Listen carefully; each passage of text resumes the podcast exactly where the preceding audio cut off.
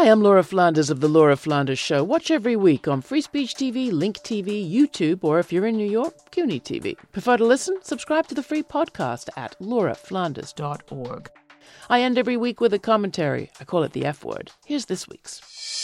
When French protesters hit the streets in opposition to the policies of President Macron, the Wall Street Journal called it a global carbon tax revolt and sounded surprisingly sympathetic. Quote, Nothing reveals the disconnect between ordinary voters and an aloof political class more than carbon taxation, wrote the editors. Rupert Murdoch's journal wasn't the only money media to find in the French a protest movement to get excited about. Especially when those actions turned violent, the very same U.S. media that are loath to cover protest here and beyond skimpy in their reporting of everywhere else were all over the so called Yellow Vest Rebellion. And no wonder, along with the close ups on the graffiti at the Arc de Triomphe and the burning cars on the Champs Elysees, the reporters were able to tot up the damage to people and property and the French presidency for taking action on climate, and to make their real point, namely, the lessons for Democrats. France Yellow Vest protests should be a lesson for green activists in the U.S., Fox News declared bluntly. Better think twice, they and others intoned, before acting on climate demands if you're the leadership of the new House.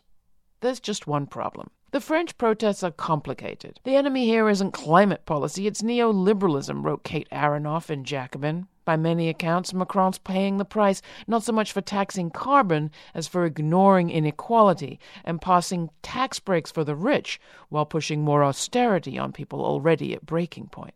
As for carbon taxes, what American Green New Deal activists want aren't carbon taxes, an idea that really came from the right. They want investment in public infrastructure and a staged phase out of fossil fuel, along with a fast phase in of green jobs. Conveniently enough, thousands of young Green New Deal activists were just then flooding Congress as the French protests were reaching their climax. But getting the facts from them about their demands wouldn't have been as convenient and it would have required not just talking about, but talking to actual protesters on both sides of the Atlantic. Watch this week's episode of The Laura Flanders Show or subscribe to the free audio podcast at lauraflanders.org or wherever it is that you get your podcasts. Thanks for listening and for your support. Make a contribution today to The Laura Flanders Show. And thanks.